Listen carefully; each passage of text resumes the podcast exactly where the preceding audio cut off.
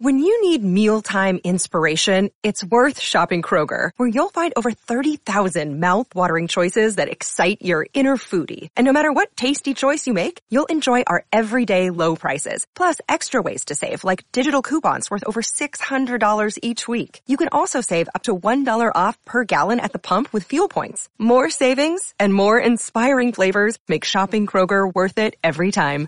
Kroger, fresh for everyone. Fuel restrictions apply.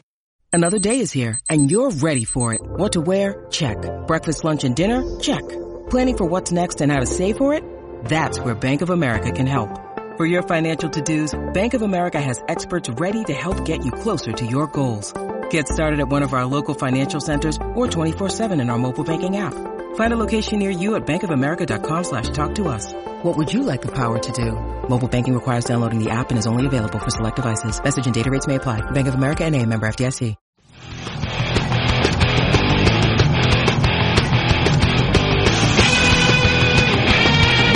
This is the Decibel Geek Podcast with Chris Czynszak and Aaron Camaro.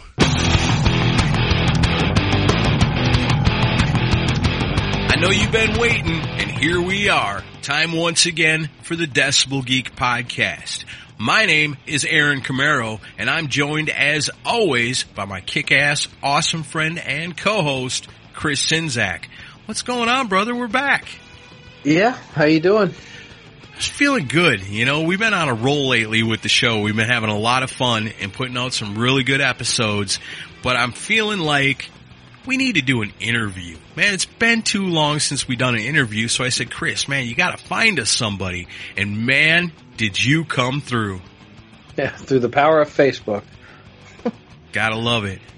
So yeah, so we have uh, Mike Fraser joining us this week, and uh, if you don't know his name, you definitely know his work because his uh, his resume is a mile long and filled with tons of records from 1980 all the way through today that you've probably listened to. Uh, notably, five different ACDC records and tons of great stuff, including Blue Murder, Aerosmith, Permanent Vacation, and Pump, and Metallica, and tons of stuff. And uh, we're going to get all into it here in just a few minutes.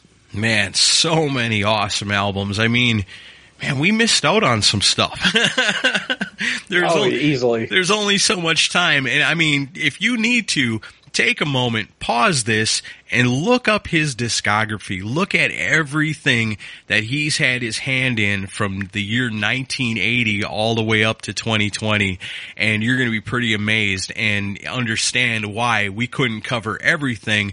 But rest assured, we are the Decibel Geek podcast, so we definitely covered the rock and roll, and we're going to have an amazing conversation today with Mike Fraser. But you know us, before we get to all that, we got to take care of our business, and our business, well, we love them. They're reviews and recommendations.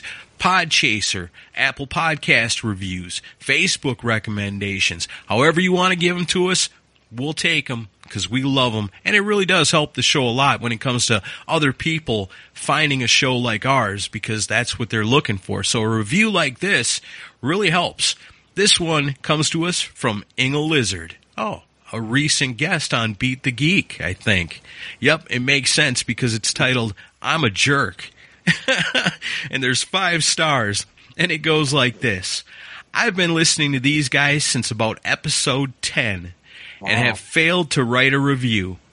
Always at the top of my podcast list. Albums Unleashed of Wild America, Slave to the Grind, and Motley Crue 94. Are you kidding me? Killer. Great interviews, Beat the Geek, New Noise, Camaro's Cutouts, and I just want to thank you guys. I appreciate what you do. Rock on. Awesome. Brett told us he was going to leave us a review. After almost nine years, he's finally come through for us, but he did it in a big way. Thank you, man. Awesome. Thanks so much. Very cool. Now, we had a lot of fun last week, didn't we? Yes, we did. Yep, we tried out something new, and people seem to dig it. Brush with Greatness. We talked to Jeff Cecil, we talked to Richie Rivera, and we talked to Dave Tedder, and we got cool stories about Dokken, about Alice in Chains, and Rick James. Man, Oh, yes. what a great story that was. I, that's going to be a hard one to top. But the cool thing is, is you guys followed instructions and you made us a list. When last week's episode was posted on Facebook, you added your names to it. So next time we do this again, we're going to pull up that post and look. And I already seen some on there. You met Alice Cooper at Home Depot. I want to hear that story. Yeah, I know Alice was shopping for a circular saw, apparently. Wow. Stage prop, maybe. So th- yeah, thank you guys for all the feedback, and uh, you know, so you might wind up on the show for sure. Yeah, I like that. I like talking to the listeners, and I like when listeners help by giving us questions to ask our guests. Because Yes. you know what? We've proved over the years we can do a pretty damn good interview. But I really like it because you guys can contribute to Decibel Geek because this show always has been and always will be about you, the listener. So thank you to everybody that contributed questions for today. And thank you to everybody that shared last week's episode because they are Geeks of the Week.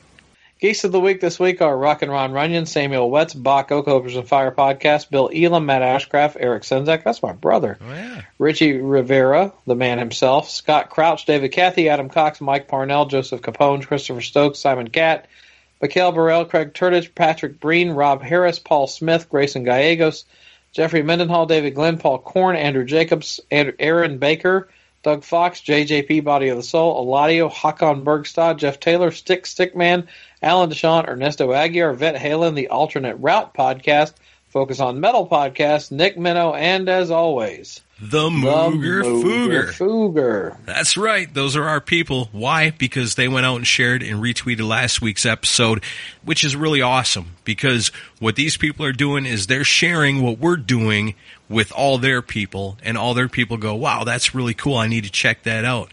And so we grow the community and that means more people talking over on the Facebook page, which Coxie is running real well for us. And then we got more people tuning in to Decibel Geek TV where Rock and Ron is adding all the episodes and has a awesome backlog of live entertainment and kick-ass bands going on over there. You want to get yourself a Decibel Geek t-shirt, you got to check us out at clickteesshop.com. You're going to love all the cool stuff they got going on over there, not just podcasts like us, but Kiss inspired stuff and all kinds of cool things. Go to clickteeshop.com, get yourself a Decibel Geek t-shirt and something else too.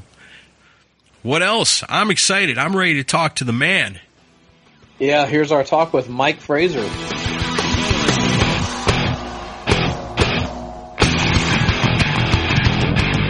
Your credits listing is, is pretty insane. I mean, you you've really worked on tons of stuff going back to the early '80s uh, that Aaron and I both you know grew up listening to, and some of our favorite records. So. Uh, a very prolific career, and uh, I know obviously this is kind of a getting to know you episode. So we definitely want to have you back in the future to kind of maybe break down a particular album, you know, track by track. Yeah, sure. Okay, that sounds like fun too. Yeah, for sure. You got a resume that's like a mile long, just full of amazing stuff, pieces of rock and roll history.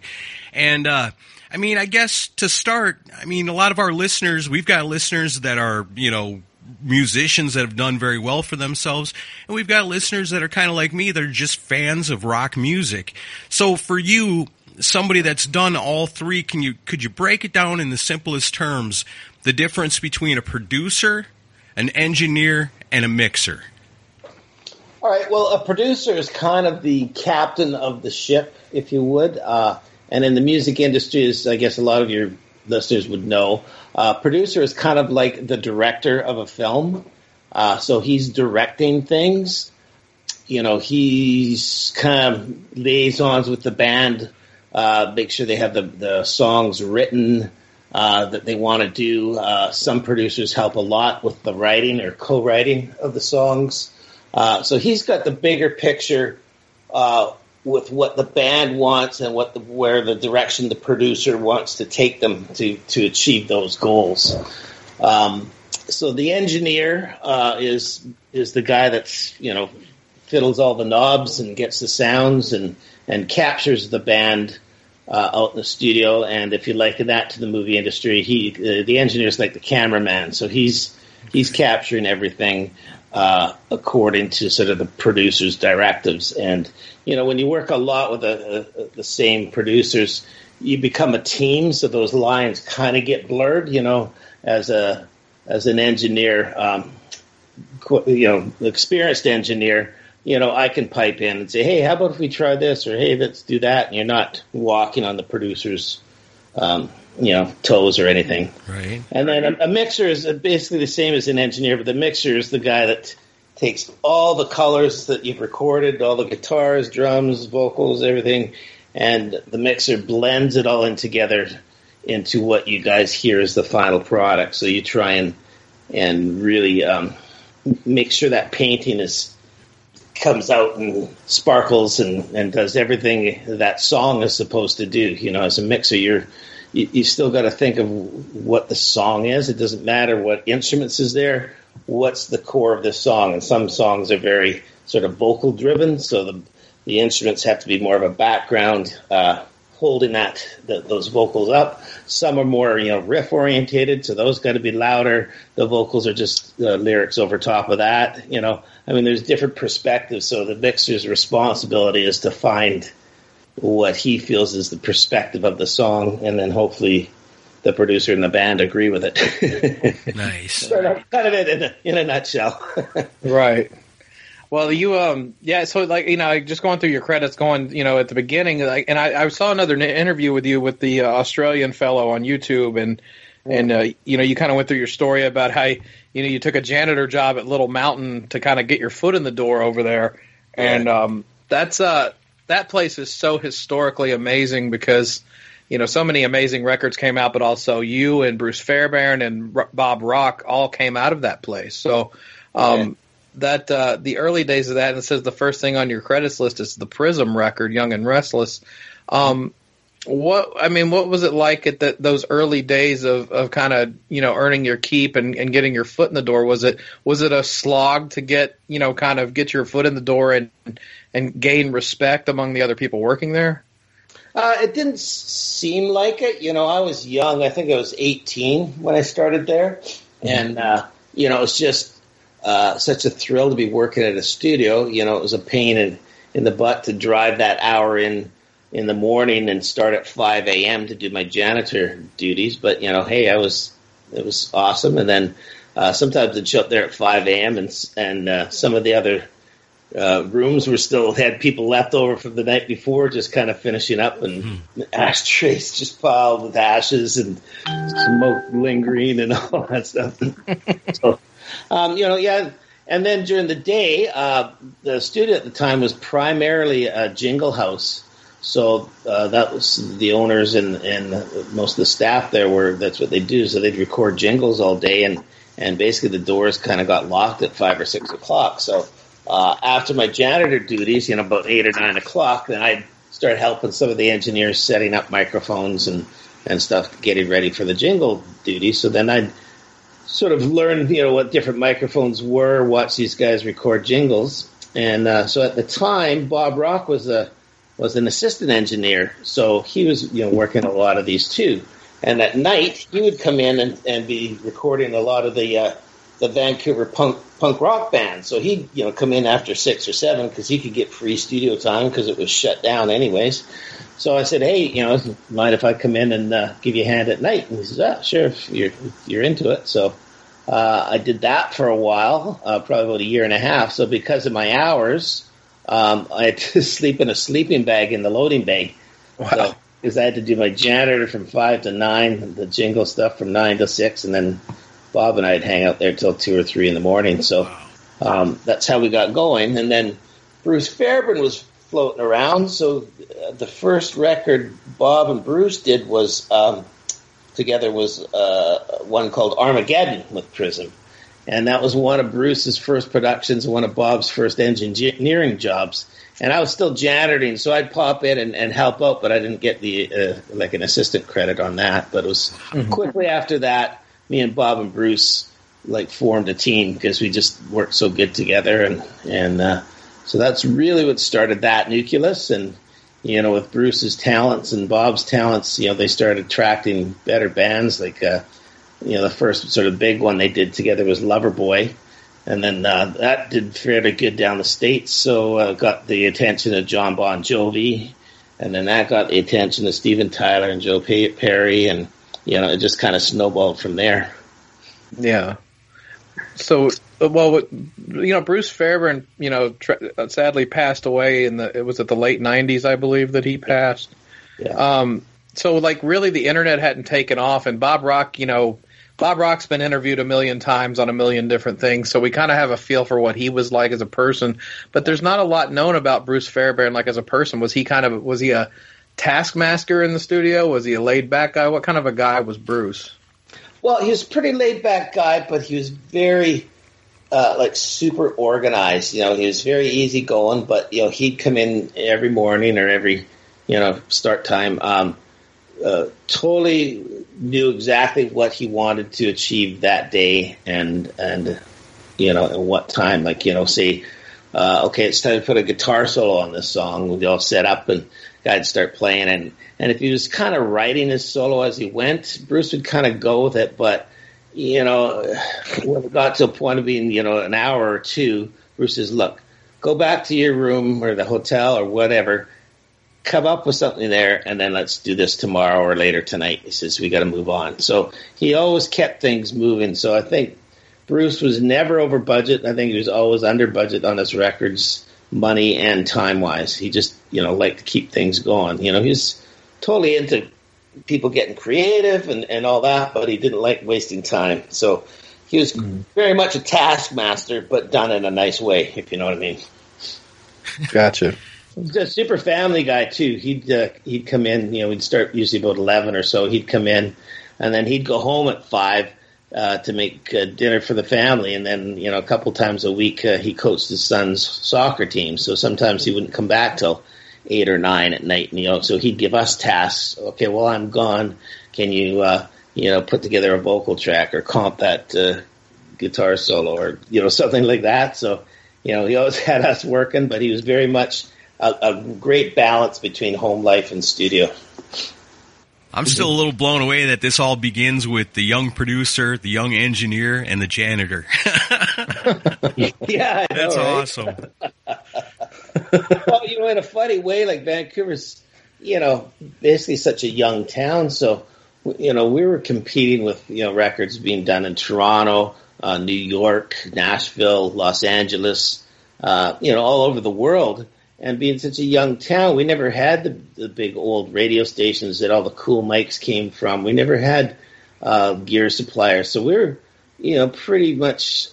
We didn't really have much in the way of outboard gear, and I'm not sure we were really aware of that until you know we started competing with sort of the international artists, and you know, making our records kick ass just was a lot of work.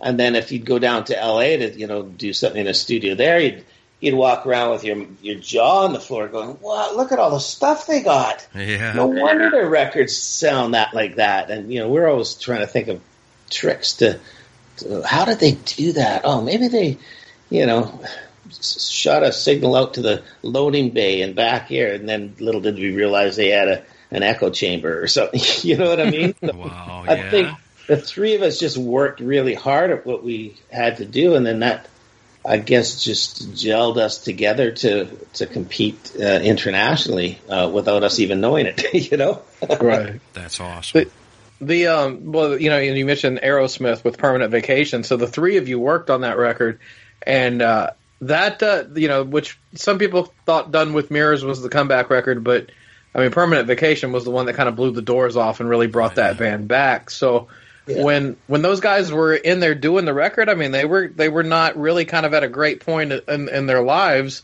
Was it a uh, was it a happy time to make that record, or was there a lot of struggle to make that one? Oh, it was a totally happy time. Uh, from what I remember, I think they were at that point six months sober. Yeah, uh, they were just overjoyed, you know, and, and Bruce was a, a, real easy guy to work with. He was always up and happy, and so there was never any heavy moments. Um, and I remember, you know, Steven saying, "Hey, this is the first record we've ever done where I actually remember what we're doing on it." He says, "You know, a lot of the past records, he says, we were just so wasted that, uh, you know, we wouldn't really." know what happened on the record till we got the record, wow. the finished record. You know, he says sometimes he'd throw pillows down on the floor, and I'd lie down on these pillows, and they'd position a mic over me, and they said, "Well, when you hear music in your headphones, sing. When you don't hear anything, don't sing." So he says, you know, he says it's just so great to be uh, sober and and part of this moment. So that they had a blast doing that record. That's cool. I bet. Yeah. Oh, but yeah, we had um, we talked to Desmond Child a couple of years ago, and he talked about a little bit about the making of some of the songs on this one, and he uh, he mentioned there being a lot of strife between uh, Steven Tyler and Joe Perry with the song Angel because it was so outside the box for what Aerosmith had done before, and Joe was just not having it. And uh, that he eventually got on board. W- was any of the writing with Desmond done during that time, or was all that stuff done by the time you worked on it? Uh, a lot of it was pre-done, I know, but I, I do know that while we'd be working on some songs, you know, they'd say, "Hey, we need another radio song or whatever," and and there'd be writing going on in the background, you know, um, whether Diane Warren or Desmond Child or, or Jim Vallance or whatever. So uh, I never witnessed any of that. It was usually the writers you know, would do it down in L.A. or wherever they were li- living, and it would be uh, kind of FedExed back and forth because again, there's no internet back then, so it's a slow mail. Um, or uh, if they could take a weekend off, you know, Steven and Joe would fly down or or whatever. But uh, any songwriting was done out, outside of the studio. Right. Okay. And S- Steven Tyler's listed as lead vocals, piano, harmonica, organ, and plunger mute. What the hell is a plunger mute? Well, it's, uh, actually, Steven and I did those on one of the songs, and it's kind of a, a mouth percussion thing. It's sort of like a so it ends up Oh. sounding like hand claps, but it's uh, just me and Steven going. Wow. I think we also got flesh bongos on there too, uh, but I'll let your imagination figure out what those are. Uh, I, I don't know that I want to imagine what those are. oh man. Um, Something I was wondering because I'm a big fan of Motley Crue. I'm a big fan of the uh, Supersonic Demonic Relics album that came out. I think anytime one of my favorite bands releases an album of demos from back in their earlier days to be heard for the first time ever, I just love that stuff. And listening to that, there's some strange things on there, like Mood Ring.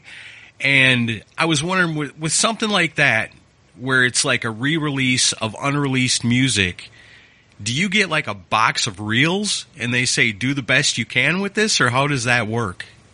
Basically, they go through archives and and they just pull out stuff that was was mixed. Um, you know, the records I've done with the ACDCs, there was you know a few extra songs, but we would take them far because the band go, okay, if they're not good enough to finish and they're not going to make the record, then they just put them in the shelf. So there's not too many like that, but you know, with Motley Crue, I'm sure they just you know always kept recording, recording, recording, and then do you know 16 songs and put 10 on the record, and there's six left over. So I'm sure you know Tommy and and uh, and then probably went through their vaults and said, hey, yeah, let's do this and let's throw that on there, and that's cool. And uh, I guess I've never been involved with it. Um, Okay. I've never had to go back and and hey, let's mix these old demo tapes uh, because usually they're already mixed at the point where the band uh, let them go, you know. So Gotcha.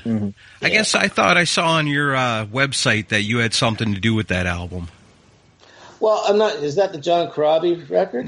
Yeah, that was the one. It had some of the Quaternary songs on there, and then it had a couple of weird old Crue songs with Vince Neil on them. Yeah, you know what? Um, all I remember on that record is It's like 99. the middle of it, and then I was asked to come in and and do guitars with with Mick Ah, because okay. having a time getting a sound. So hung out with Mick doing that. And funny side story on that, um, we're doing it at Tommy's studio in his house, and uh, go there every day and and uh, see Tommy and Pam all hanging out and stuff. And uh, one one day I pulled into the driveway and Tommy's on on the phone and he is just yelling and screaming and throwing things and and just so oh weird. So we went in and we started working and came and he was just in a foul mood.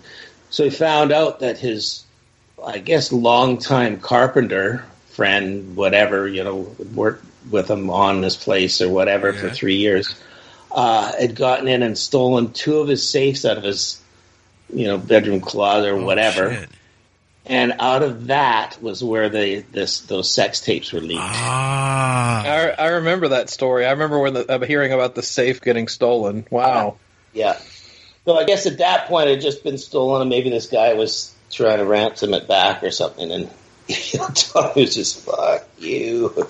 But Oh uh, man. yeah. So, anyways, that's where we're doing the gu- guitars, and then uh, after we got a bunch of the guitars done, you know, I can't even remember how many songs, maybe four or five songs. Like we're just doing little chunks at a time, and then I remember doing uh, a bunch of vocals with John, right. and uh, you know he was awesome. He was what a great singer. Uh, he is. It's just you know sometimes a band has a nucleus of people that uh, it doesn't work without that nucleus.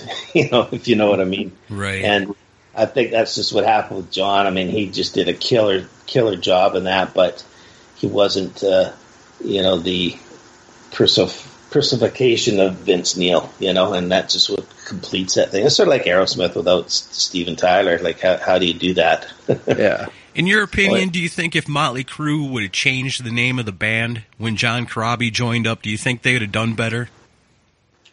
Not necessarily uh, in those days. You know, maybe nowadays uh, fans are a little bit more open to it. But you know, basically everybody would say, "Well, that's just basically Motley Crue with a different singer." Yeah. You know, and uh, you know, you build up such a name with your band that it it helps grease the wheels to you know get bigger venues and, and sell more because of the name and True. you know people can forgive that there's different members in the band i mean it you know it worked when Bon died and brian took over uh, so sometimes it works but sometimes that nucleus is just disrupted too much that it's just not the same band and i think if they called it something different then well basically you just sort of go back and you got to start over again and kind of build that name Right.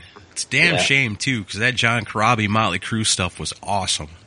yeah it was it was really good he kicked ass yeah Yeah, we we love that record. We had we had a uh, in person interview with John at a bar in East Nashville just to talk about the making of that record, and we were there for three hours, and it was one of the most fun talks we've ever had. right on yeah Yeah, Never talk to him again. Tell him hi. Uh, I haven't will. Seen or talked to him since since we Yeah, recorded he- the record. So, Yeah, he's down here in Nashville also. oh, right on. Yeah, yeah, yeah. He did a, a a good stint with the Dead Daisies for a while, didn't he? Yeah. Yeah, Yeah, yeah, yeah, and then they got Glenn Hughes, and it sounds like a Glenn Hughes band. But anyway, um, yeah, uh, not that I don't love Glenn Hughes. Yeah. It's just any band But, uh, Glenn Hughes is in becomes Glenn Hughes. right. yeah, yeah. Um, but well, with Aerosmith, to get back to them, like so, you did Permanent Vacation, and then they came back with you guys with Pump.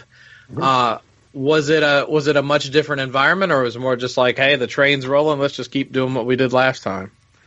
It was de- definitely the trains rolling. Let's just do what we did last time. Um, but it was a little bit different in that, um, you know, they had now done a whole tour on the road, newly sober, and they really got involved in like the twelve step program.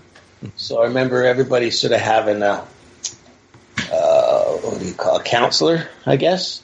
So if there's a decision to be made, they'd kind of all go into separate area rooms, talk with their counselor, blah blah blah. Then they'd all come back as a team and form an opinion, and then do that. And, and I'm exaggerating just to for you know to give you an example, but it was very kind of a bit of a strange record. It wasn't as fun. I mean, it was it was definitely a great record to make, and we did a lot of really fun, cool stuff on it. But uh, it started to feel a little bit more a heavier vibe around the whole thing than than about Perma Vacation. Perma Vacation was kind of like your your first day at grade eight, your first day in high school, you know, and now this is like your grade ten, and you think you're pretty cool, and and you can beat up on the grade eighters, you know. Yeah. Wasn't that when Tim Collins was managing them at the time? And Yeah. uh, and and like that, if, if you've ever read the Walk This Way biography, um, boy, the the relationship with him was a kind of a double edged sword from what I remember reading because, you know, he definitely helped get them back on track because they were falling apart before that he got involved and but then it became. I remember they said we, you know, he, Tim wanted to have a meeting about every single idea and every, you know, if you if you if you felt one way or another about it, you had to have a meeting or you had to go back into treatment and, um, but uh, yeah, I didn't know if there if there was drama with him being involved at that that time. That was probably what it was. Uh, you know, I met Tim a, a bunch of times, and he seemed like a nice guy. But but again, all that kind of management stuff is all uh, behind the scenes to me. You know, when we're at the studio, uh, you know, Bruce didn't like any kind of heavy thing going on. I mean, sure, sometimes things happen, but you know, any those heavy meetings, okay, go down to the office or go to the hotel, whatever, and, and you guys talk at the, you know, the studios for creatives. Studios Right. got to be the free zone, no egos, no fights. You know, let's keep it clean. So, you know, you never you, you- you'd feel the background of it, but it would never actually be physically going on in the studio. Right. hmm There's uh there's something on your credits list that I'm trying to figure out because I uh, the- Aaron and I are both really into Poison and it's got something called Not a Pretty Sight, but I don't know what that is. Uh, was that a live record? Oh, it was. I thought that was called Swallow This Live. Sure. I don't know. you know, most of the time when I work on stuff, it's you know sometimes even the songs aren't named. So um, Oh, okay. rarely would the record get its name until I'm on to the next one. So you know that's why I have a hard time remembering what what the record's called.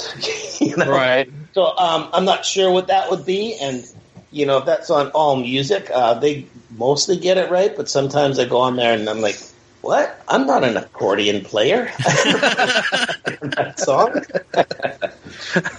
so I'm not sure what it is. I haven't. Uh, I haven't looked Oh up. man.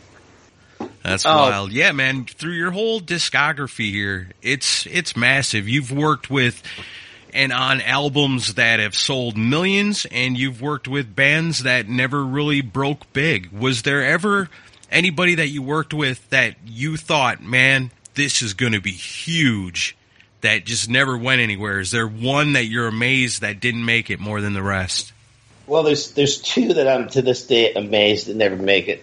Uh, first one was a thing called the Dan Reed Network. Uh-huh. Yeah. Uh, he was out of Portland, Oregon. Uh, Bruce did the record, and it was amazing. It was like one of the funnest records I've worked on. Uh, you know, at one point, me and Dan stayed at towards the end of the record, and and back then, you know, extended the mixes. You know, if you have a three or four minute song, sometimes you could extend it to like ten or twelve minutes. They're called dub mixes. You know, more for dance clubs and stuff. Yeah. So I think it was three or four songs we stayed and did club dance dub song dub mixes of these things. And we worked for six days straight. No sleep, no drugs. I mean caffeine and nicotine and that was it. Straight, straight through. And it got to the point that you get like you're not tired anymore. You're euphoric, and all of a sudden it's, it's daylight out. The the day staff is at the studio, and then next time you go up to the bathroom, it's dark and nobody's around, and it just turned into this weird, weird thing. So then we finally finished it, and we said, okay, well let's let's just see how how long we could stay up for. And I think I, I barely made the drive, an hour drive home in a nice warm sunny day. I barely got home and I just crashed. And I thought I'd sleep for like two weeks, but you know, six hours later I was awake and feeling fine. So that was a great record. They're, they're really, um, they had, they were like funk rock, you know? Right. Uh, but I think they they hit between a, a big crack where the, the funk fans thought it was too rock and the rock fans thought it was too funk. And then like uh, six or whatever months later, uh, Living Colour came out. Ah. there you go. So they they had just missed it, but it was you know they had Derek Shulman uh, was one of the big A and R guys uh, signed them to this huge deal. They had uh, oh shoot, I lost his name now. Big manager. Uh, in San Francisco died in a helicopter crash. Uh, Bill Graham? Yeah. Bill Graham was managing them. Bruce Fairbairn uh, produced a record. I mean, it was just everything was lining up, going click, click, click, click. Uh, I think they got booked for uh, opening for the Rolling Stone or some big thing for the album launch. And just as the album came out, Derek Shulman uh, changed job, moved moved uh, positions. So another A&R guy came in, and I guess you know decided, well, this isn't my record, so I'm just gonna uh, you know kind of shelve this, and uh, you know we'll do the next record kind of thing. Well, nothing ever came of it, but everybody I know that listened to that record just said, "Oh my god, I can't believe this didn't do anything." You know, so that was the Dan Reed Network. What's the other one? The other one was uh, Blue Murder. Yeah. I was just going to ask you about that one. Yeah, for sure. I agree. I agree. I agree. That was a killer record. Yes. And, Oh yeah. I really don't know what happened on that one. What who dropped what ball? But uh, you know, to this day, there's still be some you know bars that'll go to down the states and, and that still have the jukebox, and it's still you know you still hear these Blue Murder songs cranking out of the jukeboxes, and everybody's like, "Oh man, that that was my favorite record." I'm thinking, well, why didn't you go buy it then? 'Cause- Right. I, I will admit, I will say I bought it for sure. I Yeah, love me that too. record. Both of them. yeah. Oh, and there's um, and like yeah, it's like like uh, well, before I forget about it, um, there's uh, have you heard of a Swedish band called Eclipse? You know what? I have heard of them, uh, but I couldn't name you a song. Well, there's a, and I'll send you a link when we get done. Um, there's a song that they do. I can't remember the title right offhand, but they literally, it's a, it's more of an homage because the singer admitted in an interview. But the intro to the song, it's called Breakdown, is the exact same intro to Jelly Roll. Oh wow! Yeah, and he said he loved that record so much that he wanted to kind of give a tip of the hat to John Sykes with that. oh, killer, killer. Yeah. But yeah, like I mean, John Sykes, Tony Franklin, and Carmine Appice. You can't get three better players than that. Right. Oh, oh, what a power trio, man! And what a what a huge sound they had for three guys. You know. So- Yeah, John Sykes is such a mystery. Like, I mean, he's uh he he doesn't do a lot of interviews. He's just kind of quiet. Like, uh, have you did you stay in touch with him after those days? Uh, for a while, we did a, another record. Uh, uh, what was that? It, I think it was his son that was on the cover. Uh, Bad Oh, nothing but trouble. Yeah. Nothing but Trouble. Yeah, uh, I only mixed that one. Um, and we kind of stayed in touch, but we really sort of lost touch over the years. Uh, probably a year or two ago, I think we reconnected uh, through email, which again we didn't have back in those days. And uh, I think he was putting together some new music, and we sort of went back and forth, and then just kind of stopped communicating again. You know, just Right. Sometimes life gets in the way or whatever. So I'm not sure what he's doing. I know I had reached out to him once before too. Uh, there's a band I was working with, and I thought they could use uh, some John Sykes songwriting help. And, Yeah. uh, he didn't really seem too eager to co-write things. Yeah, he he just sort of he disappears off the grid for long periods of time. You know, Yeah. yeah, yeah. But he's so freaking talented. I, I love it. I love what he did with Tygers of Pan Tang and Thin Lizzy and Blue Murder, and and obviously, you know, he did so much for Whitesnake that he never gets credit for. Yeah, Um, you know, he he's an amazing player and writer. I love that guy. yeah. Well, that's where I met him was on the Whitesnake record. Yeah, well, you're, you're listed on here for Children of the Night. Did you only work on that one song?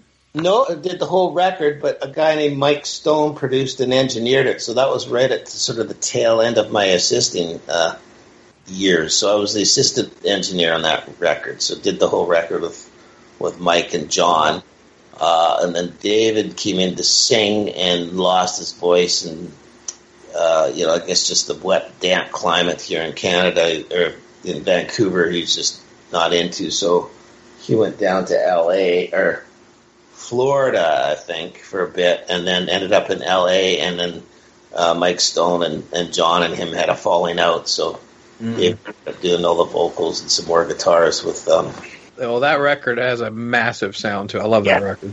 Yeah. yeah, well, that was Mike Stone, man. What an amazing guy he was. So he did a lot of the uh, the Queen records. Uh, His big kind of claim to fame. English guy. He was great. That is cool. So, uh, you did um, you did a couple of great records with the Cult with Sonic Temple and Ceremony. What was it like working with those guys? Oh man, I love those guys. Uh, you know, because Ian's Canadian too, so him and I just uh, just really hit it off, and uh, it, you know, like so many of those great bands, especially back then, it seemed like it was a collision of personalities that really made the band sort of, you know, Steve Tyler, Joe Perry, and and you know Billy Duffy and and and Ian, you know, because Ian was very much a sort of like more the underground, you know, alternative kind of thing, and and Billy just wanted to be, you know, a guitar player in a massive, successful radio band kind of kind of thing too. Yeah, yeah. And so the collision of those uh, energies that create something really cool because you know one half you know Billy's pulling it one way and Ian's always pulling it back into the the other way, and it just was cool. So it was really fun working on something like that, and especially when when button heads was always a, a friendly way. Like there's never any fights or yelling matches or anything. It was a, a friendly, like you know, uh, I don't know, just try to get pull pull it into a different genre, and it was a, a great tug of war, and you know, it was a fun record to do. Yeah, I bet it's it's like you say, it's perfect because like you got the one guy pulling one way, another guy pulling the other way, and where it lands in the middle is perfect for what they're doing at the time, and that must have been awesome with them too because they're right. You know, when you start out with uh, ceremony, they're on their way up, and then Sonic Temple is the one that really does it for them. Yeah, yep, exactly. And when we were recording Sonic Temple in here in Vancouver, uh, I remember they did a song called "The River," and it was basically a song about Vietnam. So it was really kind of vibey song, and, and I think it actually ended up being eight or ten minutes long. But when we went to track it, we were just all about, hey, let's get, we got to get the vibe right when we track this, and so we did it sort of late, late at night, and uh, because we were at Little Mountain, you know, it was a jingle place. Uh, our main track room had a big, almost fit the whole wall, a big uh, projector screen, so that when they were doing movie scores and all that, you know, they'd project the movie on there, etc. So, so we went we went out and rented uh, Apocalypse Now, Yeah. and uh, got about 200 candles and filled all the uh, space and on top of gear, uh, you know, the amps and stuff, all these candles and lit that, killed all the lights and had this movie on repeat, just the lights going while they tracked the song. And it was, Wow. that was the most coolest vibe ever. Um, thinking in hindsight, nobody got a picture of that or it wasn't recorded. It's just in my mind's eye. But, you know, that, that song never made the record. But I believe it came out in in some package somewhere, though I I've yet to hear it since we finished uh, doing it and mixing it. So it's a song called "The River." So I don't know if you guys can dig it up and find out. but boy, it was it was something special. I wonder if that Well- ended up on that rare cult CD that came out a couple of years ago. It might have. Might have, yeah. I'll have to check into that. I know I got it. There's one uh, thing on your, and I know you only mixed it, but it, in '91 you did the South Gang Tainted Angel record, Oh yeah, yeah. that's a Yeah. good and, one. and th- th- this is it's. I, I'm a fan of Butch Walker solo, but I love South Gang, Yeah. and I and Butch never wants to talk about South Gang because I guess he views it as cheesy or whatever. But I thought that band had a lot of promise, and obviously it came out in '91, and basically the parade was over by the time they showed up. But I mean, what do you remember about making that record? Uh, hmm. not not a lot, to be honest. Oh, really? I remember the name. Um, you know, sometimes, especially if I'm mixing, you, you don't really get You don't get to know them. Yeah. set into it. Like you just sit there and mix a song. Oh, that was cool. Hey, that was fun. You have your high fives and then you move on. So you know, we're looking at is that 20 years ago, 30 years ago now. I don't Yeah, know. thirty. Yeah, thirty. yeah. Uh, but definitely remember the guys. Remember the name. Um, they were from Georgia or something. Mhm. Yeah. Yeah, yeah, yeah, yeah. And I've always had a thing for southern rock bands. It's just, ah, I just love it. You know, like Drive By Truckers and all that kind of stuff. I just love the the southern rock thing. So Yeah, That South Gang's a good guitar album. it Yeah. is. yeah, yeah, Yeah, even though Butch Butch will never talk about it, but uh, the it, it's a, they were a good band. It's just they were just too late to the game at that point. You know. yeah. Well, that's when grunge was taken over or whatever, and it's just you know things just got a little bit different. Well, I, I did want to ask about Coverdale Page because uh, I remember when this came out in '93. I was in high school, and it was because like that was in the middle of the the grunge explosion. So it was all these newer bands doing depressed music. But I remember Coverdale Page came out, and that was a huge hit. Like even amongst you know kids that were grunge kids, it kind of transcended what was big at the time. Uh, that must have been an honor to work on that record. Oh man, that was great. Especially you know to, to work with Jimmy was uh, kind of a dream come true. And then you know then he asked me to like co-produce it with me with him, and I'm like, oh my god, you know, how am I supposed to tell you know my my childhood hero? Uh, yeah, no, Jimmy, uh, you're not playing that quite right. That's, you know.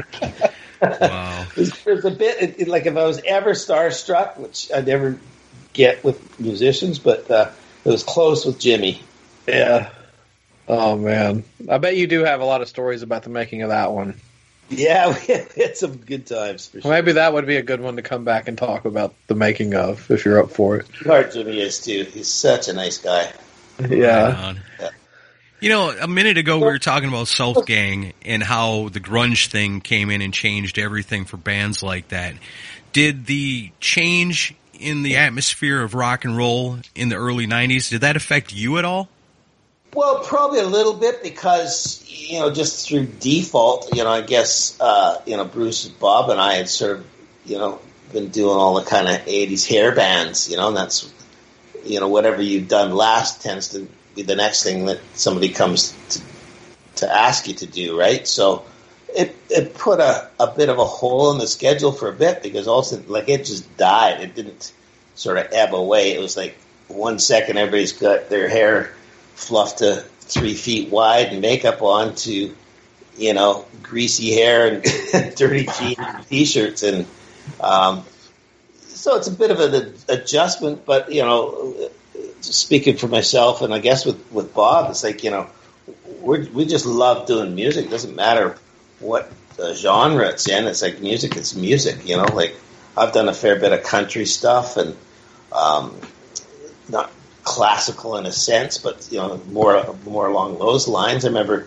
getting a phone call once to my management, and then they asked, "Well, does Mike know how to record a piano?" it's like well, we're engineers. Just because we do all this heavy heavy music doesn't mean we can't record and appreciate other other genres of music. You know, so um, yeah, it, was, it, it changed the face of music for sure. Uh, it changed how records were being done.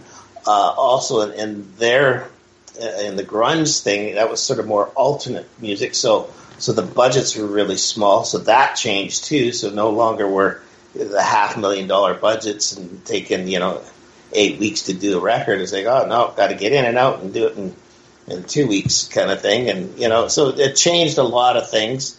Uh, you know, it's funny now in retrospect. You know, you get some of those old band Wasp and and people are redoing some of the songs, and then you really realize what great songs they were, even Oh, if you didn't sure. agree with the that genre once it was out of favor. Then you listen to the songs and you, yeah, but check the songs out, like they're awesome. so yeah, so many of those bands from that era that were still trying to come out with albums, even though they weren't selling. Some of those albums, even though nobody's ever heard them, are some of the best stuff those bands ever did. Yeah, yeah, and uh, you know some of the remakes make it even cooler. But you know, it's funny once a, a certain genre goes out of favor with the the uh, majority of people, then then everybody seems to stomp on it and say, "Oh, what? Oh, 80s? Oh, I hate that stuff." Well, you don't really. You just hate the idea of it not being cool anymore, but it's still great stuff. Absolutely. yeah. Let me give a, a shout out to Richie and Scott from uh, Focus on Metal because they've done an amazing series on the Dio Strange Highways record, which I'm not even going to try to top. But uh, you uh, you did a great job on that. And that album is so unsung, and it's a Yeah. great part of his solo catalog. Um, I have to imagine working with Ronnie James Dio must have been a lot of fun. Oh man, it was great. Um, and you know, he would kind of, uh, kind of let us like you know, when me and Vinny, so Carmine's brother was a drummer on that. It's the first time I met Vinny, so that was great. And so he'd sort of let us kind of do our thing, and then he'd come in. You know, he'd, he'd be wandering in and out of the room, but you know, he wasn't always there agonizing over everything. He kind of let us all do our thing, and then he'd come in and, and sing. Uh, so, it- it- pretty easygoing guy. Like you know, if he had a uh, something that was bugging him about a song, you know, he'd really dive in and, and become a bit of a bee in your bonnet. But uh, generally, a really great guy, and, and uh, we we remained pretty good friends for a number of years after we finished that record. So That's uh, great. really miss that guy. If I were in your position, I would probably just sit for hours and listen to isolated vocals of Ronnie James Dio. Just, what what a voice! That sounds like work to me, pal. No, I, I, to you it does. Yeah. hey, I don't I don't even have a radio in my house when I get up. I, I have no music on. I get it. It's a job. I love it though, but yeah, no, I need some peace and quiet. so, Aaron, are you are you going to ask about Jackyl and Vince Neil? Because I know you love both of those. Well, of course, I'm going to ask about those bands, man. I love Jackyl, but I'm really curious about the Vince Neil album, Carved in Stone, man. That's that album was far out, especially for Vince Neil. Yeah, well, um, again, I don't know too much about that album, unfortunately, uh, because I only mixed it. Uh, but I remember it being being great. I went down to L.A. to mix it, and uh, you know, Vince and I are pretty good friends. He's he's crazy, but um, that was just cool that he you know he was kind of doing his own thing and sort of breaking out of the Motley thing for a bit because it just always seemed like he was just okay you know, Vince, you just go up there and sing, and we'll do the rest of it, kind of thing. And so it was just neat to see him uh, going out. Uh, I remember really liking a lot of the tunes in that that uh, that record.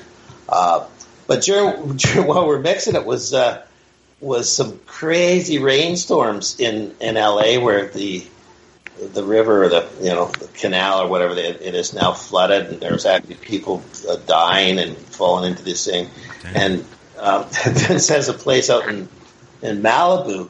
Well, there's a, a slide and a flood and all that. Anyways, he was basically stranded on his property, and there's a, a few him and his, a few of his neighbors, and they had to send helicopters in to to get them out of there.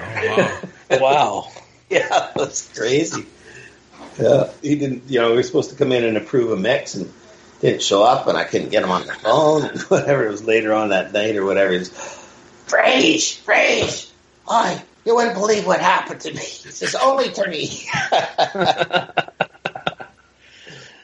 That's wild, man. yeah. That album was so weird. It was so different from anything that he had done in Motley Crue, but it was really cool for what it was and unique as hell.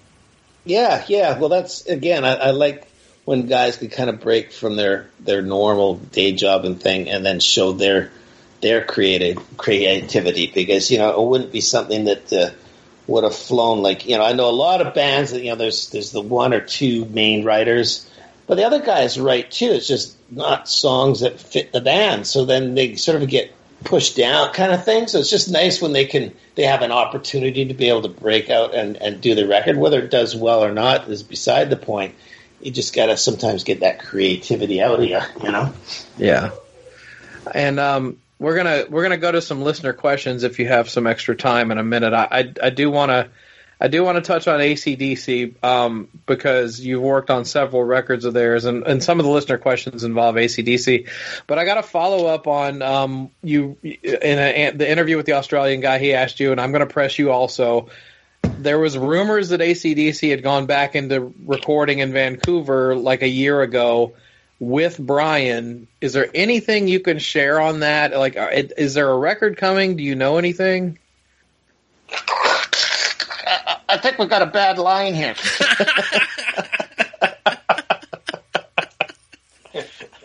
no, you know what? I can't. I can't say anything about that. Well, so I'm gonna take that as a yes. Yeah. Well, i- if you do happen to see them, you just let them know we're ready for a new album. If whenever they are, just let us know. Yes. yeah. That's funny. I, I had to ask. I'm sorry, but I had That's to. okay. So, That's So, uh, cool. Aaron, you want to go to some listener questions? Yeah, because there's some really, really awesome questions in here that people have asked, and these are really good. Um, I guess I'll start right at the top. Stephen Kirsch. Now, he sounds like he might be a little biased, but he's wondering Do you have any great stories about Thunder, one of the greatest bands that never broke in America? Is there currently a better singer than Danny Bowes? man, th- those guys, well, remain and, and still are very good friends to this day. But uh, went over there to work on uh, their first record, Backstreet Symphony, and uh, with Andy Taylor producing. So we went out to this uh, big manor house out in the middle of nowhere and uh, sort of camped out there. And what a time we had! You know, not only was the music great, the playing was great, but we'd stop for dinner. You know, we had a, a, a chef in the manor house that would cook us dinner. You know, just basic dinners. And then after dinner, we'd have, sort of have a little bit of a quiet time. It was during the summer, and then so these guys started teaching me how to play uh, cricket. So we'd have a cricket match out in the out the grounds of this manor house. We'd have a, you know an hour or so playing cricket and getting some exercise, and back in and, and working. And then because we're so far away from towns, and you know you can't really drink and drive, so we started our own pub in the basement of this manor house. That you know during the week, well, it was just us, you know, guys in the band and, and studio the, the people. But then on the weekends, they'd get all these people up from London. I think it was a two or three hour drive from London. So then weekends would just kick off there, and we just had so much fun. And I think it, that ends up getting on the record. That record sounds like it's a lot of fun. And uh, answering the Danny question, you know, Danny has got such a great voice. I mean, he's he's still got it too. You know, uh, all these years later, uh, he's still got that pure tone to his voice, his notes, and uh, you know, yeah, there's no better singer than Danny. Yeah, he's awesome for sure. All right, Al Horta. He says you worked on mixes for a few Rush live DVDs. Was it difficult to mix a band like Rush because their music is so dense? And what do you think of the music of Rush? Well, uh, Rush was one of the, my first uh, musical crushes back when I was still in high school. Uh, I remember going out and seeing them in their early years. Like they were one of the hardest working Canadian bands ever. Mm-hmm. They would play. Uh, they'd come across Canada playing every little place they could get into, and then they'd tour all the way, hitting every, all the places all the way back to the East Coast again. Uh, any time of the year, it, they're an awesome band. Uh, so I've been a huge Rush fan for years, um, and mixing them was a was a, a, thrill. You know, I've been so blessed in my time to uh, been able to work with uh, probably most of my sort of childhood heroes, and th- them being one of them. Um, I, don't find them dis- difficult to mix. I mean, they're they're a three piece, so you know everything's sort of got its place. You know, I mean, for sure, when things get dense and fast and different time signatures uh, there can be complications to mixing it, but I wouldn't say difficult. And especially when you're into the music, you just kind of get into this trance and go with it. So, uh, no, it was always a blast working with them. That's cool. I got to imagine, like you said, you know, it's got to be an extra thrill for you when you are a pre fan of the band you're about to be working with. What's it like when you've got to mix an album of music that you just don't understand? Well, uh, it, it, does make it a little bit harder, but um, again, it's uh, my approach to music is like you know when when I, get a song to mix, it, especially if I haven't heard it before, I ask them to sort of send a rough mix of it or whatever, and I sit and listen to that for about half an hour, and then I pull up all the tracks really quickly onto the board and then again have a listen. And you know, you try and find what what is the soul of this song. Like you know, like you said earlier, like you know, is it vocals? Is it based in these riffs? Is it that? And you try and figure that out. And then it just, again, I, I do kind of go into a bit of a trance and, you know, I don't overthink things. I just kind of react to what, oh, that's cool and that's cool. And, you know, every once in a while when I send the, the reference mix off to the band to, for them to check out, they'll, uh, they'll say, oh, oh, that guitar part, oh, that shouldn't be that loud. That We're not even sure we're using that. It should be this. So sometimes I totally miss miss the vibe on it. But like if I hear something cool, I'm like, oh, I love that, and oh, that works great with great with the bass, and the vocals sit great on that. And sometimes sometimes you miss it, but um, I you know you just get into the music, and music's every genre of music's great. So you know even if it's not one of my personal favorites, I can still get into it. When I'm working with band, like you know, even with the Aerosmith and, and that, like uh, my favorite songs are usually the songs that end up on on side B, uh, and I, I, rarely like the singles yeah. until the singles get played on the radio a lot, and then I'm like, oh, okay, I, yeah, I get why everybody likes that. But while we're doing it, uh, I, I, like the sort of quirkier, deeper cuts than the than the obvious singles. Personally, one of One of us. One of us. I can dig right on. yeah, well, back when we used to buy vinyl, you know, I'd get a new record of my favorite band, and like you know, really anticipating to hear it, and I'd throw on side two first. I wouldn't even listen Yeah, to side yeah. one until side on side. Amen. I hear you, brother. That's cool. Or forty fives. You remember forty fives? You get Oh, the yeah. single. Yes. I was flipping over. It was like the, Yeah. the side B of the 45 because it was never even on a, a record or anything. That was the only time you got that song. And there's some that you're going, what the hell? And some were like, wow, this is awesome. yeah, yeah. Yeah. That's Deep tracks are always the best. yeah, man. All right, here's a good one from Darren. Um, it goes, let's see, he says, What was working with Rick Rubin like for Ballbreaker, and was there talk on trying to achieve the classic dry sound from the Vanda Young produced albums of the 70s?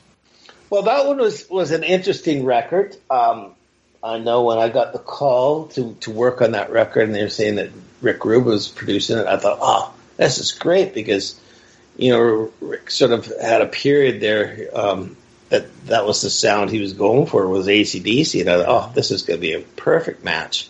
But we got into it. Uh, the studio was picked in New York. Uh, it was a place called the Power Station, and it's known for big ambient drum sounds. And their main ambient room was this big round room, and somehow that's where they got booked in to record this record.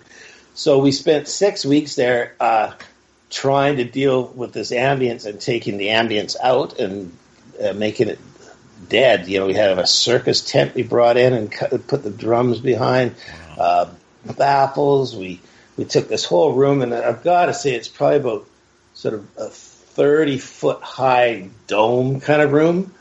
Every surface in that, we we put um, burlap sacks on it, anything to try and make it dead, and nothing worked.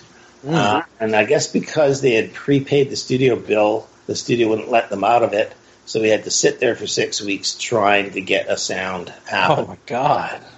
Um, and then during that time, you know, me and the band would show up at, you know, 11 o'clock, noon, and then Rick would show up about 8 or 9 at night. it just got a little bit tense, so finally we packed it all in, moved to LA, moved it all back to LA, and started over again. Uh, so it was a difficult record to make. Um, and Rick is, is quite, he's a great guy, uh, really good producer, but uh, it didn't really gel with the, the ACDC guys, I have to say. Uh, you know, he's a very hands off producer, and the, and the band want a hands on producer, you know, like, uh, you know, when he was, Rick would show up till night, I'd say to the guys, you know, at some point in the afternoon, I'd say, "Well, look, why don't you guys just bash down a few versions and, and uh, you know, play it for Rick when he gets in? They said, no, he's the producer. He needs to be here while we're playing.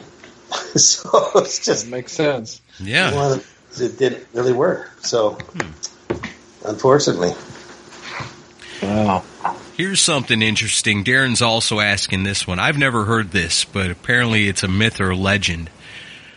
Is it also true that Angus had to record the riff for Thunderstruck with just one string on the guitar? no, not true at all. I never heard that one before. I haven't heard that one either. yeah, maybe two strings. No, Oh, that song, the sound of that song is so incredible. Yeah. yeah, that was fun. Hmm. Here's a really good one from Chris Jackson.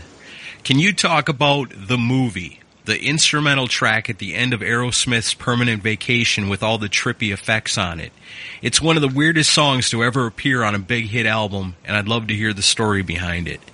Oh wow, I'm just trying to think of what was on the end of that. Like we put so many weird little sound effecty things on both those records. Um, I'd have to go back and listen to the song and see. Well, You to try- be you- continued. You trying to tell me you didn't sit down and listen to your full discography before we sat down here today? I tried. Oh I man. tried. Well, we did get you know orca whales in there and all sorts of things. So Yeah. Yeah, that is weird. He also wonders Has there ever been a situation where the drummer wanted his drums mixed higher, then the bassist wanted more bass, etc.? I always think of like Ronnie James Dio and Tony Iommi alternating telling the mixer what to do. Uh, that's every band. yeah. And uh, a friend of mine, uh, another producer friend of mine, uh, we call it uh, the band. You're taking the band around the block. So you know they come in and oh, the drummer wants a little more drums. Oh, a little more bass from the bass player. The guitar players they go. The guitars are getting a little buried. Vocalists, I can't hear the vocals. So you like, all right, guys, you know. We're gonna do this, and it's just all gonna keep coming up, coming up. No, then you got to do it, and all the way, and then you, you do all this stuff, and it just turns into a, a freaking mess. And then somebody will listen and goes, you know what? I like the first mix better. It's like, but sometimes you got to take them all around the block to get back to where you were and say, okay, can we move on now? That's Well, my my limited recording experience is a, a band that went nowhere, but I will attest to that. Even unsigned bands that have nowhere to go Sure. will also do the same thing to the guy mixing the the album. well, you know what's funny to me, and you know, probably because I'm, I'm, you know, experienced in this now. But every single person, when they want a change done, they want something up. Yes. Turn that up. Can you turn that up? Yeah. Okay, can I get the bass and drums up, guitars up a touch, and then a little bit more vocal kind of thing? And I go, well, how about if we just turn everything down a bit? well, you can't do that. I'm like, yeah, I can. Watch that. wow, Yeah. that- that's it. So, Yeah. but everybody always think, oh, I want more of that, more of that. They don't, Yeah. they don't think I want a little bit less of that. Yeah, you, Right, you, nobody- you never hear you never hear a guitar player saying, you know, you need to really bring me down in the right. mix. Well, he'll be quick to say, bring the bass and drums down a bit. Uh, Yeah. Turn off that vocalist. too funny. Eric Spank's got a good one. First, he says, Thank you for your contributions to many of my favorite albums. That's an impressive list of credits. I'm guessing that it's a very different experience to work on a live performance concert movie. What stages of the productions are you normally involved with, and how does it differ from your studio work? Well, live, you, you kind of get one shot to do it. Um, uh, on maybe a little over half of uh, sort of the live records I've mixed, I've got to record. Uh, and for me, that makes it a little easier because I kind of know what I'm wanting to capture, and then I can tweak it in the mix. You know, sometimes you get something from somebody else, and they'll paint you a little bit into the corner, so it's a little bit harder to uh, get it to gel. Uh, but for me, funny enough, the, some of the most important tracks to record when you're doing live is the audience. You want to get some really good audience sounds, and it's really hard, especially the bigger live outdoor shows, uh, because when the PA is so loud, you get more PA in the, the thing than the audience because you can't get the mics down close to the crowd because you know they're spitting in them and doing whatever. and then also the outdoor shows, you get all the the wind noises, and then uh, you know so many cables go bad and get crackles. But you know it's really important to get a good audience sound, especially for the sort of the more modern. Uh, when you mix a live record now, you're doing a, a DVD, so you're doing it surround. Well, audience is where you could really get the surround going. I mean, you know, when you're watching a live band, you don't want the the bass coming out from the rear left speaker and the kick drum from the rear left speaker. You know, you want to see the and hear the band at the stage, but you want this audience surround. So it's really important to get the the audience mics together. It's very interesting. Let's see. Jamie Roberts says, "Which band did you have the funnest experience with, and which one was the biggest pain to work with?" well, I've had a lot of uh, the funnest experience. Uh, you know, again, the Dan Reed one, we had such a blast doing it. We're just sort of like, uh, felt like, uh, what was that, the Peter Pan thing, you know, all the little pirate kids or whatever. It's, it's sort of like what we were. and uh, that was fun. Uh, the Blue Murder record was really fun. There was a lot of debauchery going on on that record. Um, and you know, I've been really lucky. I haven't really had any pain in the asses. You know, um, and especially the bigger band. The bigger they are, the, the nicer they are. You know, there might have been a few sort of young, upcoming bands that uh, come in with a real chip on their shoulder, and they're just little assholes. But uh, I can't remember any of them to be honest. I've been quite blessed and lucky to, to have been able to work with uh, some really great people. I suppose at that awesome. point, you know, these guys are professionals, and it's time to get down to business. Well, you know, studios you know are expensive, so you know you don't want to get in there and start. You know, like, like I said, everybody just tends to leave your ego at the door. Let's get this done, and then you can be the jerk you want out in public or wherever. But you know, we're all trying to do the same thing for you. We're trying to get the best we can and not use up as much as your money. so you know, come on, let's let's get this done, kind of thing. Right on. Got a good question here from our awesome friend Henning in Germany. He says any behind the scenes stories on the mixing of the Bad English debut would be great. And also, he loves Blue Murder and the Dan Reed Network. And he wonders about the differences between working with Richie Zito versus Bruce Fairbairn.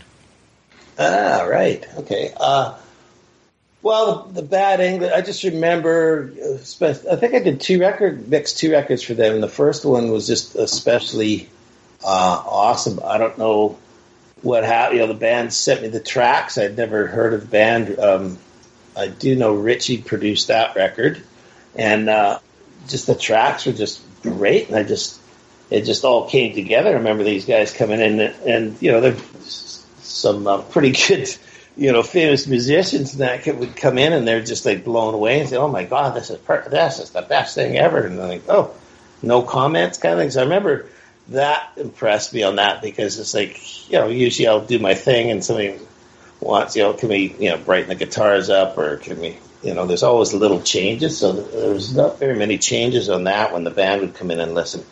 Um, you know, as far as work, working with, with Bruce and Richie, you know, it was very different situations. Uh, Richie and I never sat and did a record together. It was more mixing stage. So, uh, we were very good friends, and actually we ended up being on the same management. So we'd have a few dinners and lunches and and that, and we're very good friends. Uh, did work together that often, but you know, very talented guy, and it's always great when you work with a producer that is a great artist in his own right. So you know, he really gets the artist's perspective too. Uh, cool. So that makes it a little bit easier for the communication with some some musicians where you can speak as a, a fellow artist as opposed to you know me sort of trying to explain chords with my fingers in the air you know right sure you can trust what's being brought to you that's right right on uh, Grayson Gallegos has got a good one. He says, Mike, you've worked with heavy metal, punk, rock, and pop bands and artists. What do you do to keep your ears and mind fresh for all these different genres and bands? Well, when I leave the studio, I don't put on any music. Uh, I used to put sort of my radio on in the car. I don't even do that anymore unless it's on a talk talk radio thing.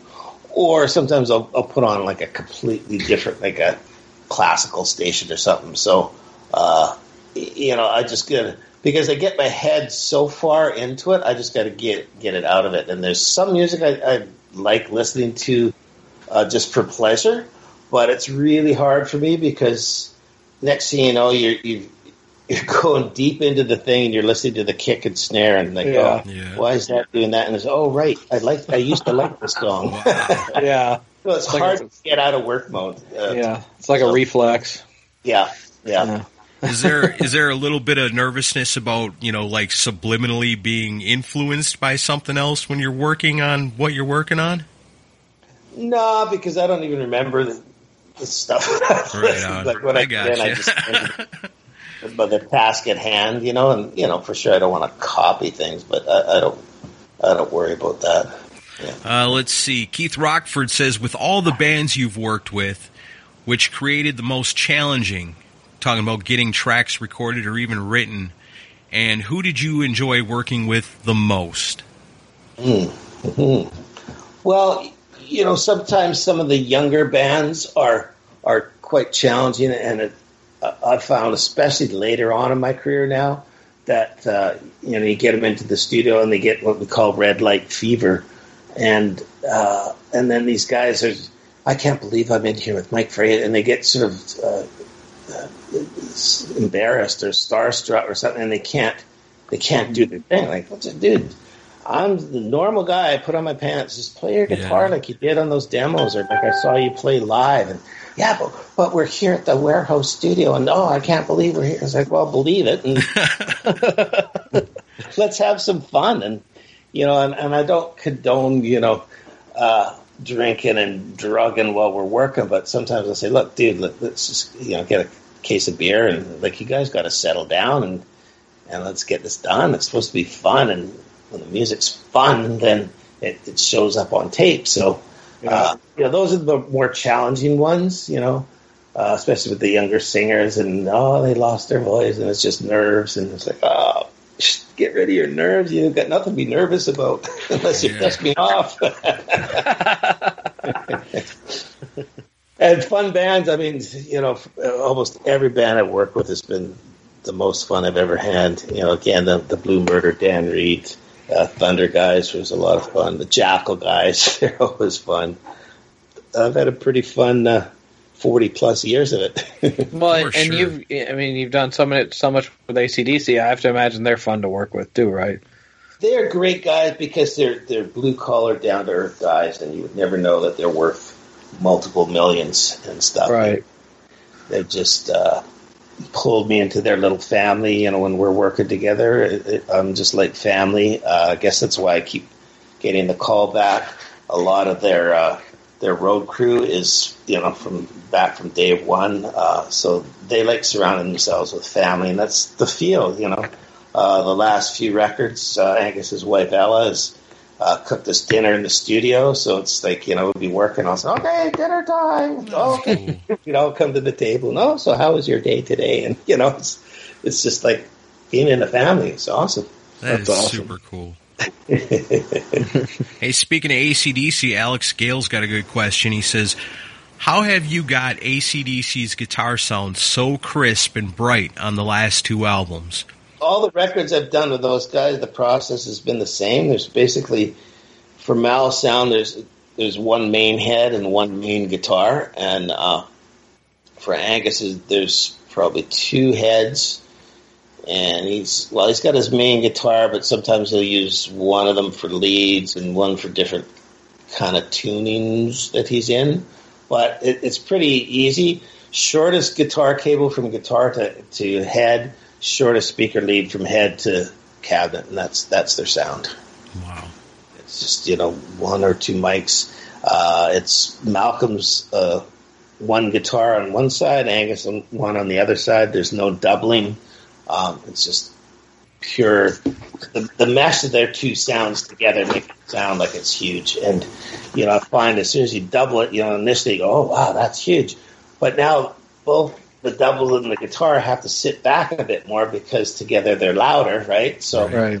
there's less impact. So, you know, if you can get a good sound and have one guitar, that's where the sound comes from. I truly enjoyed Rock or Bust. I I love the sound of that record. Hmm. Sweet. All right, you only got a couple left. Uh, Odorous wants to know what's Axl Rose like in person? Is he just as egotistical as he is on stage and in public? Well, you know, I've never, funny enough, I've never physically met Axl. Oh. Um, I did uh, a Guns N' Roses live mix, which was a bit of a p- thing to piece together because, you know, as a live band, they're more about vibe than what they're playing. So you know, we'd have shows from all over the world, and we had uh, a crew of people piecing them together. So you know, they'd have drums for one show and guitars for another show because we didn't want to bring the guys in and replay anything. We wanted it all to kind of be live. So try to make that all work. So we got most of the songs done, and I think there was three or four songs that we, the vocal just couldn't get anything together on the vocal. So we needed to get Axl to come in and, and sing on it. So mm-hmm. Called up his people and, you know, they arranged something. And said, oh, yeah, well, he'll be down there uh, at 10 o'clock tonight. I'm like, okay, great. So I usually start at 10 and finish at 10, but I thought, okay, well, that's cool. I'll finish what I'm doing. We'll do a couple hours with Axl. Awesome. So 10, 11, 12 shows up, 1 a.m., nothing. I can't believe it. Phoning his people. Oh yeah, well I got stuck into tomorrow night for sure. So then I'd phone, you know, start phoning at eight o'clock and say, "I'm good for midnight." It's probably going to be close to the one realistically. I'm like, all right. So we did that for three or four days, and then I said, okay, you know what? I'm done. you have Axl sing these vocals when he can do it. I've done everything I can do here. I'm going back home to Vancouver, and that was kind of the end of that. Yeah. So I've heard he's a really nice guy, but I have never seen him in person, and I, I don't appreciate people being that flaky. You know, I get it once or twice that oh shoot, sorry, I got stuck, something came up, but Right. four days straight, nah, that's called So- dis- that's disrespect. So, re- so reading the tea leaves, if ACDC recently worked on a record, Axl was not there because you were there, correct? I don't know who was there and who's not there. Oh, come on! Detective Czynszak on the I'm, case. I'm, I'm trying. yeah, reel that one in. All right, all right. Let me leash my uh, co-host here for a second. Andrew Jacobs has got one. He says you did a lot of the mixing on my favorite Corrosion of Conformity album, Wise Blood. What was that experience like? Uh, that was awesome. I think that was shortly on the tails of doing mixing the load or maybe reload because Pepper and the boys were uh, big fans and friends of the Metallica. They just finished that record and they're saying, "Oh, we need someone to mix this." And, and James or somebody had said, "Oh, I gotta check out Mike, Mike Fraser." So uh, so we hooked up in New York at Electric Lady, and that's first time, and I think the only time I worked there. And oh, what a great studio! So that was Oh, Henry, Jimi Hendrix did a lot of his stuff, and Right. just great, cool vibe. Um, those guys are really awesome. John Custer uh, was producer, had some you know great vibey stories about you know he had gone to uh, Italy and had bribed a security guard to be able to get into the big pyramid, or not Italy, sorry, uh, Egypt, and got into the big pyramid and spent a night in the one of the chambers inside Oh, the, wow. the big pyramid. Like it's got great stories. Um, but yeah, that was a fun record to do. Uh, and while we're doing it, you know, we'd we'd sort of had the nighttime shift there, so we'd go.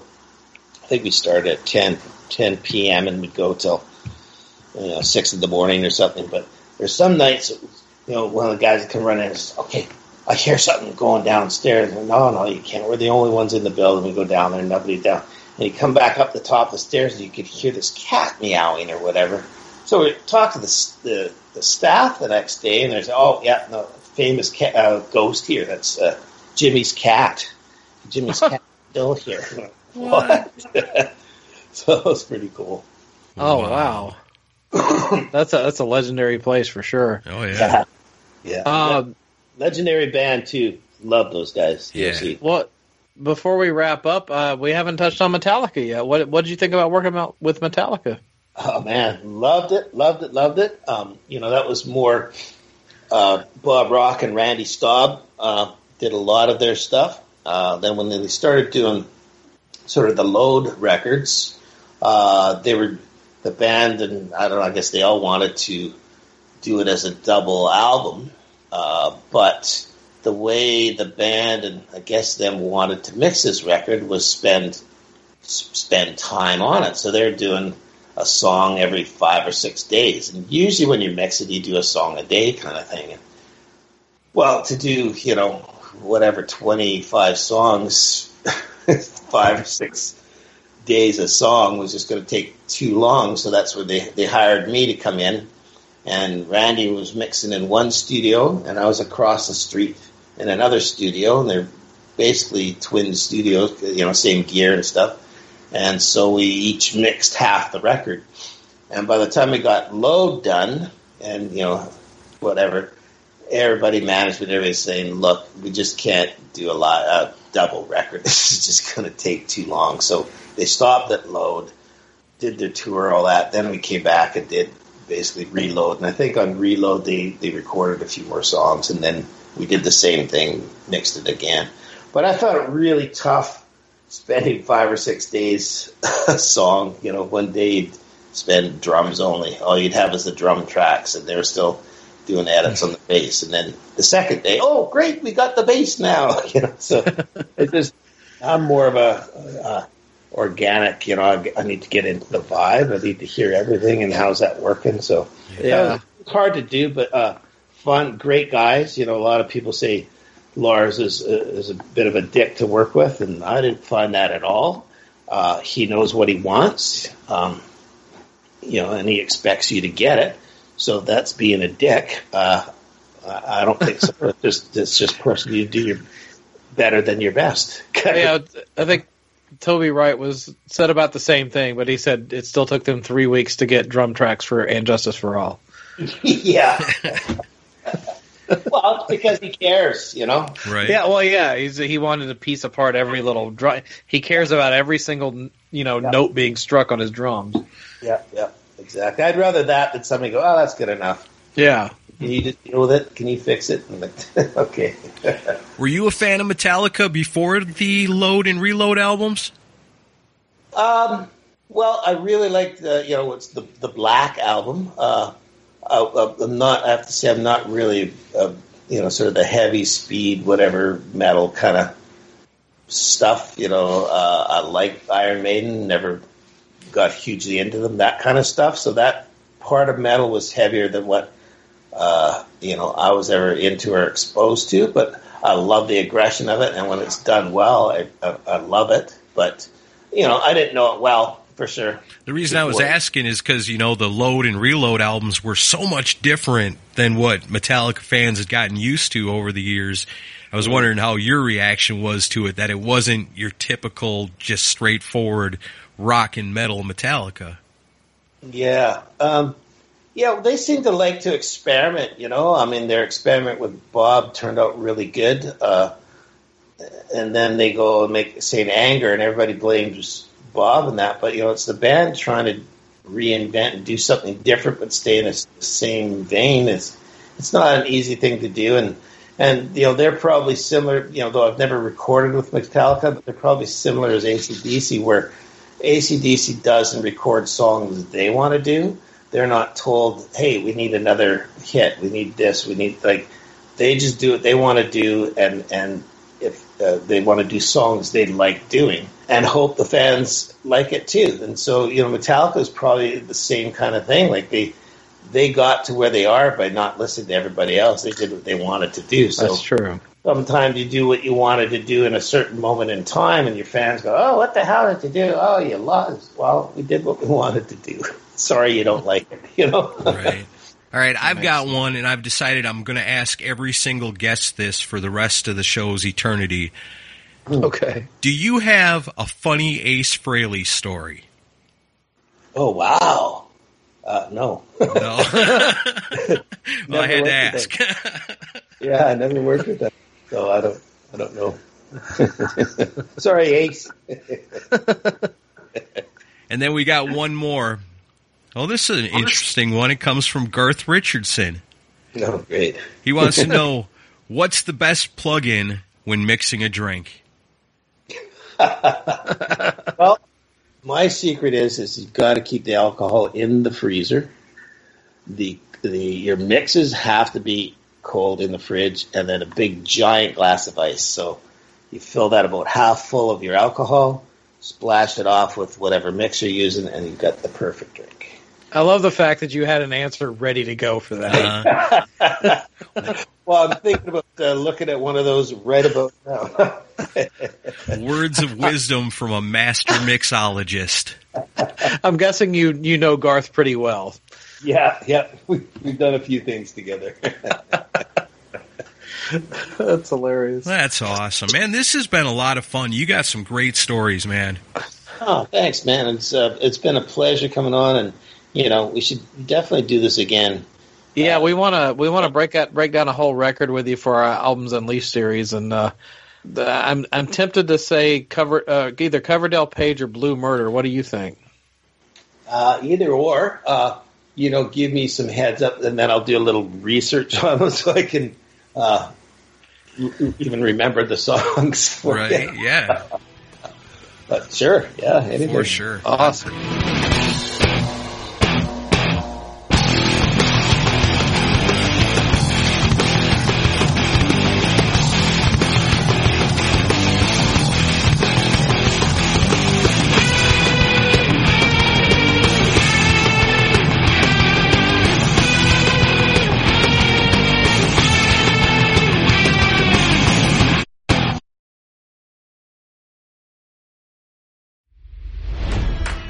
It's NFL draft season, and that means it's time to start thinking about fantasy football. FantasyPoints.com features industry-leading experts and prognosticators using proprietary hand-charted data to help you score more fantasy points. FantasyPoints.com is the place to go for whatever kind of fantasy football you play. Whether you play fantasy football, daily fantasy sports, or do a little bit of everything, Fantasy Points has the meticulously researched content to guide you to victory. And why wait for the fall? Fantasy Points also covers the new spring football league, the UFL. Join the guru, John Hansen, Scott Barrett, Joe Dolan, and other massive names in the fantasy football universe with an exclusive offer. Use code Pantheon for 15% off any fantasy points package, including the all-in package with access to every article, tool, and data nugget that Fantasy Points has to offer. That's fantasypoints.com and code Pantheon for 15% off at Fantasy Points. FantasyPoints.com. Code Pantheon. Score more fantasy points.